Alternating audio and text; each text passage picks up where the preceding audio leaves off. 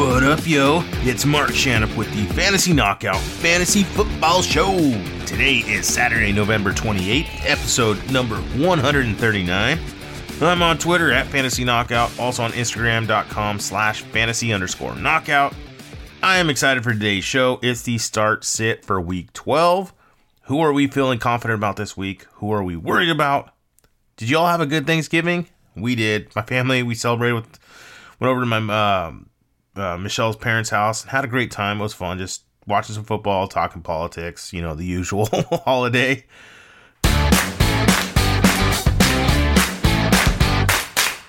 Announcements. The hashtag knockout giveaway is still going on. We have um, until December 6th to get in your entries to win a signed Davante Adams jersey. Are you guys looking for accurate rankings? Guess what? Number one, finished number one in tight end rankings for week 11. Yes, I crushed it on that one. Uh, season to date, we're still currently at 69, so moving slowly up there. If you got a question for the show, head on over to the website, fantasyknockout.com, for all your fantasy football needs.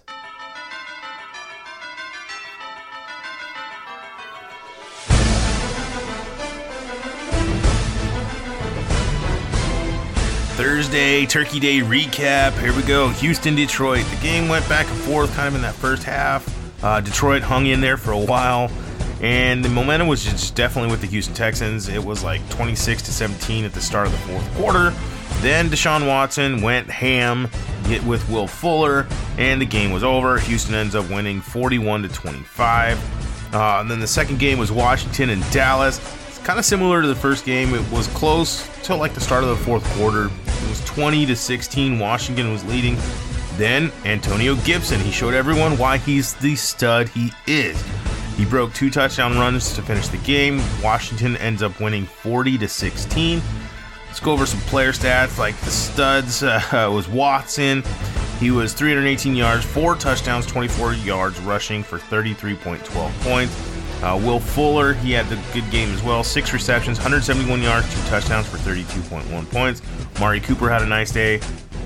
He was uh, the Dallas receiver, six receptions, 112 yards, one touchdown for 20.2 points. And Terry McLaurin, he he did well, seven receptions, 92 yards for 12.7. Uh, like I said, Antonio Gibson, he crushed it for the Washington uh, football team. 115 yards, three touchdowns, five receptions for 21 yards for 34.1 points. Adrian Peterson, he had a good game too for uh, Detroit. He ran for 55 yards, two touchdowns for 17.5 points. Duke Johnson also had a decent game. Houston, 37 yards, three receptions, 43 yards, and a touchdown for 15.5 points. Logan Thomas and TJ Hockenson, they didn't disappoint. Uh, Thomas, four receptions, 20 yards, and a touchdown for 11.42. And Hockenson, five receptions and 89 yards for 11.4 points. Let's talk some news.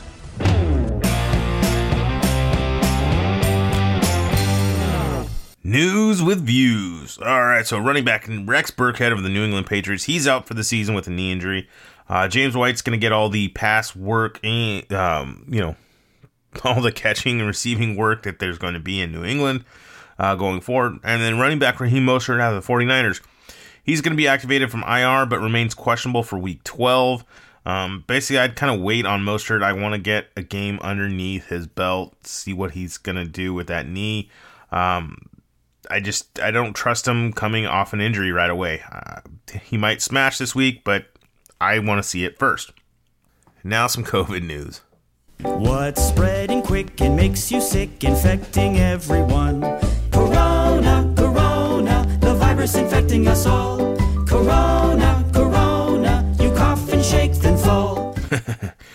All right, so the Baltimore Pittsburgh game that was supposed to be played Thursday night, uh, that got postponed and moved to a Sunday game. And then Friday, it was announced that it's going to be moved to Tuesday. So now it's not on Sunday, it's Tuesday and then Dallas and Baltimore had a Thursday game this you know for week 13. Now that's going to be moved to Monday, so we'll have two Monday night games then. And then some guys that have been placed on COVID. Lamar Jackson, quarterback, that's kind of what kicked it all off. Uh, wide receiver Brandon Aiyuk is still on the COVID list. Adam Thielen was placed on the COVID list. Uh, Mark Ingram and D- J.K. Dobbins, the running backs for Baltimore, they're both on COVID as well. Let's move on.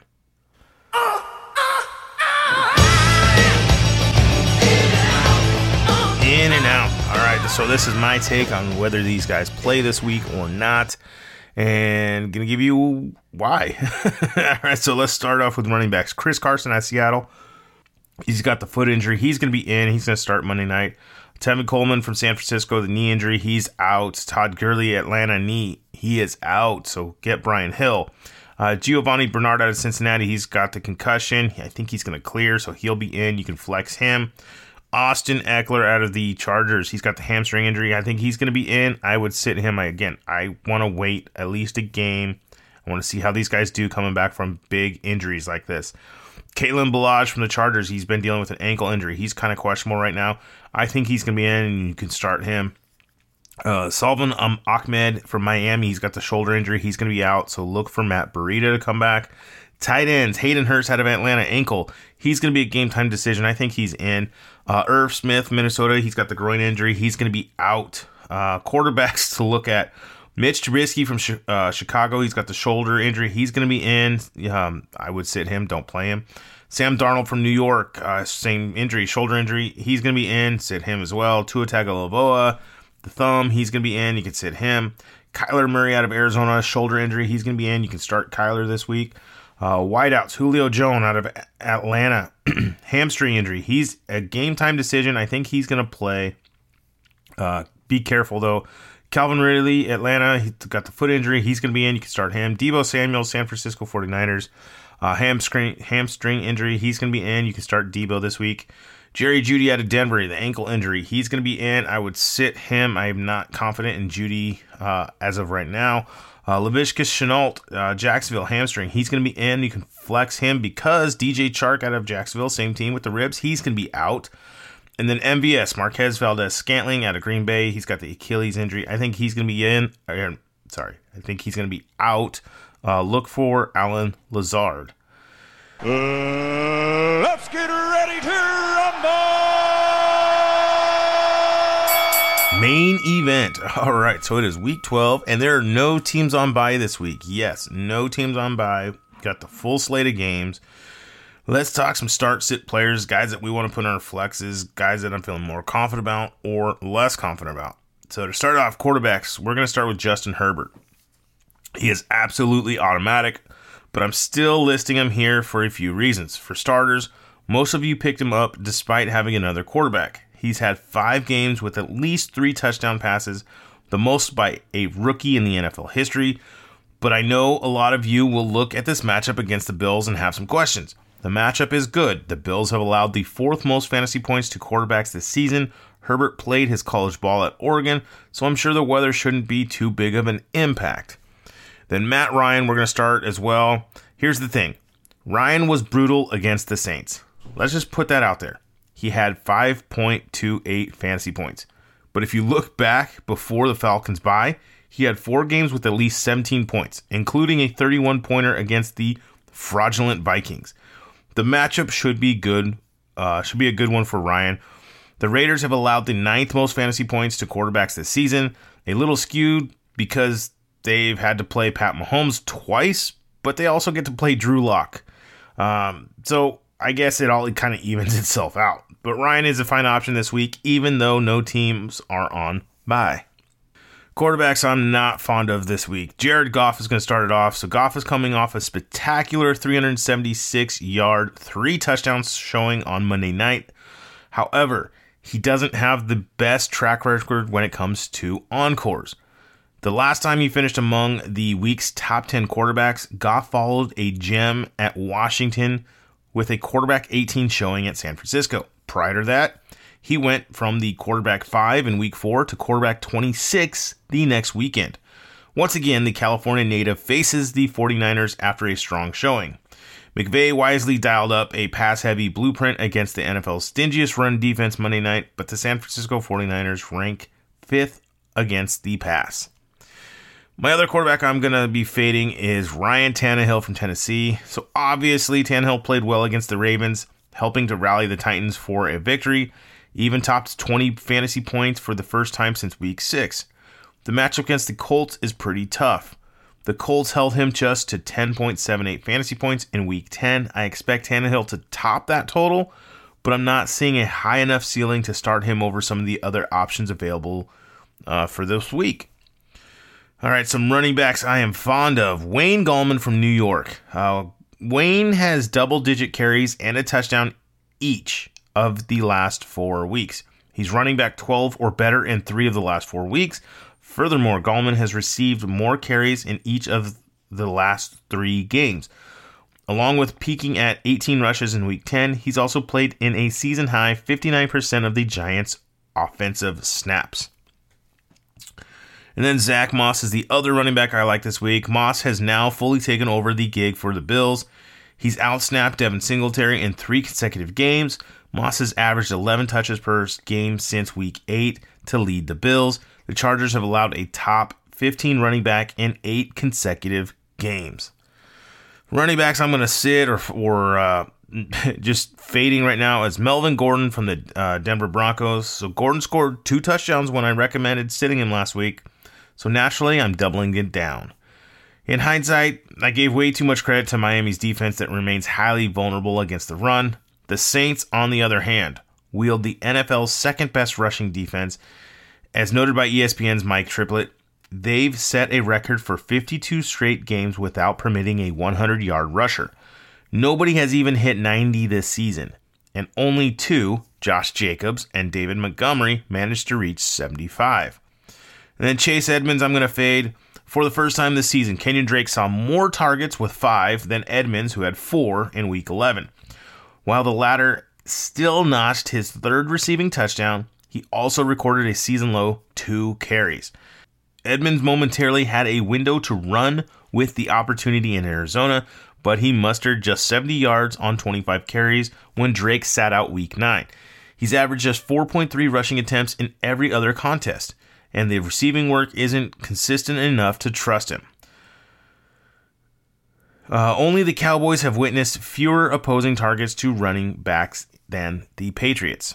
All right, some wideouts I like this week. Darius Slayton from the New York Football Giants. So far this season, Slayton has faced just two defenses ranked in the bottom half of fantasy points relinquished to wide receivers.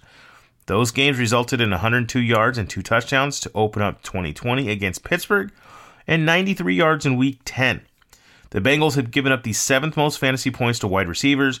They've permitted a 100 yard receiver in four straight games before Terry McLaurin settled for 84 last Sunday. There's tremendous upside in this matchup for Slayton, who has an average depth of target of 12.7 yards. Uh, per the next gen stats, only McLaurin, DJ Moore, Adam Thielen, and Hollywood Brown account for a higher percentage of their team's targeted air yards. And then Nelson Agholor is the next guy that I am liking this week. So let's let's slow the talk and notion that USC does not produce good wide receivers. Nelly Swag has become a reliable fantasy option. I'm not saying he's Adam Thielen or something, but he's putting up consistent numbers. He's scored at least 13 fantasy points in five of his last seven games, and he's got a 16% target share on his team. And we love the matchup against the Falcons, who have allowed 43.6 fantasy points to wide receivers this season. All right, some receivers I am fading. Corey Davis is among this list, and Davis has been good this year. He's had double digit points in four of his last five games. He's even had 11.7 points against the Colts in the last time that they played. But with no teams on by, I can't see Davis as anything more than a low end wide receiver three at this point. I'm guessing you have better options on your team. And if you don't, good luck. Russell Gage is my next guy I'm fading.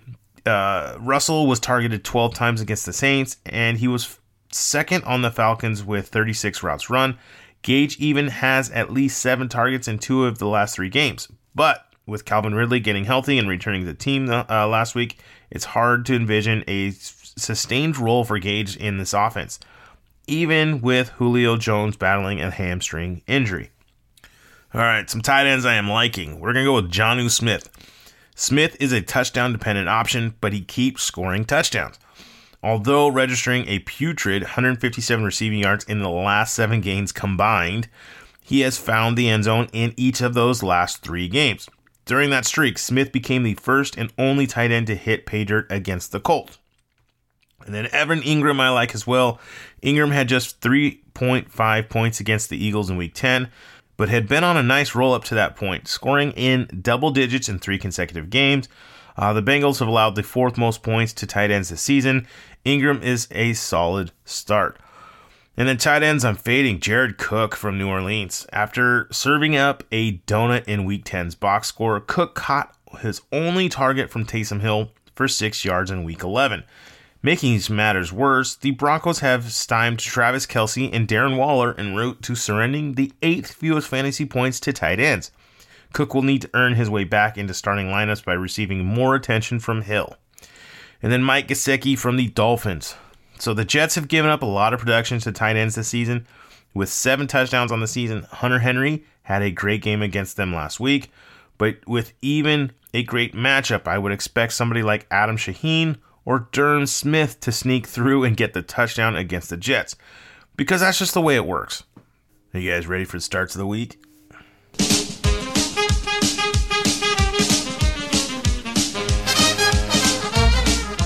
Starts of the week. All right, so quarterback Derek Carr kicks it off. Send in the car. Send in the car. I'm old enough to to remember when a lot of you were telling me that Derek Carr was going to be replaced by Marcus Mariota by the bye week. How's that working out? Derek was out there on Sunday night dealing. Should have ended up sweeping the Chiefs, but then the Raiders defense saw Travis Kelce chilling in the end zone by himself. And, well, you know, you know, touchdown. Great. However, my point is Derek is the man for the Raiders. He has been very good the entire season. Yes, even against Denver, the Raiders won by 25 points, and he was great. But I understand it doesn't always translate to fantasy. He scored 21.6 points against the Chiefs, but it was the first time he topped 15 fantasy points since week 7. He's great, not always a great fantasy start, and that's fine. Just like The Mandalorian is a great show. Quarterback Cam Newton is my other quarterback I am starting this week. Newton Fish finished as the quarterback 28 in two terrible outings, weeks 3 and 7 this season. He's placed no lower than quarterback 14 in the seven others. Although the floor is lower than the typical starting caliber quarterback, he's delivered a reasonable return more often than not. It's also encouraging to see Bill Belichick give him more leeway against weather, uh, weaker passing defenses. Arizona has surrendered the seventh most fantasy points to quarterbacks, giving a healthy Newton the opportunity to pull his weight as a low end quarterback one. Then running back Kareem Hunt out of Cleveland. It's, I'm just going to keep this one simple. Start Hunt against the Jaguars, who have allowed the sixth most fantasy points to running backs this year. Then running back Jonathan Taylor out of Indianapolis. So now what do we do? Just when you think it's Hines' job, Taylor comes out and gets a massive 26 touches. The good news is that it appears Jordan Wilkins is back to being a clear cut third string running back, which leaves us with Taylor or, and Hines to fight about. The last time these two teams met, it was Hines who was crushing them for 115 yards and two touchdowns. The Titans ranked as the fifth best matchup for running backs. They've allowed 10 top 24 running back performances through 10 games, including five top 10 performances. Clearly, the Colts want Taylor to be the guy, though he's also on a short leash. For now, we should consider him a top, the top back in the offense. And then wideout is DeVante Parker out of Miami. Parker has been getting the elite target. He hasn't been getting the elite targets he was last year, and his 6.5 targets per game pales in comparison to the 8.0 targets per game he saw last year. If the Daltons are quick to pull uh, Tua if he struggles, that's not a bad thing for Parker, who benefits from play- playing well with Fitzpatrick. This is a magic Parker should crush, as the Jets have allowed 202.1 yards per game to wide receivers this year, which makes them one of just three teams who have allowed more than 189.6 yards per game. Parker should be in lineups as a low end wide receiver two this week. And then wide receiver DJ Moore is my other start of the week. He's exceeded 90 yards five times, including three straight with 93 yards in the last seven contests most recently setting a new season benchmark with 127 in Week 11. Moore will be just fine as a high wide, high upside wide receiver two with Teddy Bridgewater under center. That's despite the Vikings tightening up their passing defense in recent weeks after a dreadful start. Tight end start of the starts of the week is Jordan Reed. If you need a streamer, Reed could feasibly jump closer to that tight end 12 territory this Sunday. He's received at least six targets in three games without George Kittle, including two touchdowns week two and 62 yards prior to San Francisco's bye. And then tight end is Austin Hooper. He's the other guy. Hooper is starting to establish himself, and I hope you were able to get him back from get him back on the, from the waiver wire. Uh, Hooper now has at least 10 fantasy points in three of the last five games. The Jags have allowed at least two passing touchdowns in four consecutive games and have allowed the most points per game since week five. And goodness, finally a Browns game that won't have to be, it won't have horrible weather for a change. Well, that's going to wrap it up for today. The next show is week 13 waiver wire ads. We're getting close to the playoffs. I want to say thank you for listening to the show. Make sure to subscribe, whatever platform you're on, leave a rating and review. Also, don't forget to visit fantasyknockout.com for all your fantasy football needs. All right, till next time, see ya.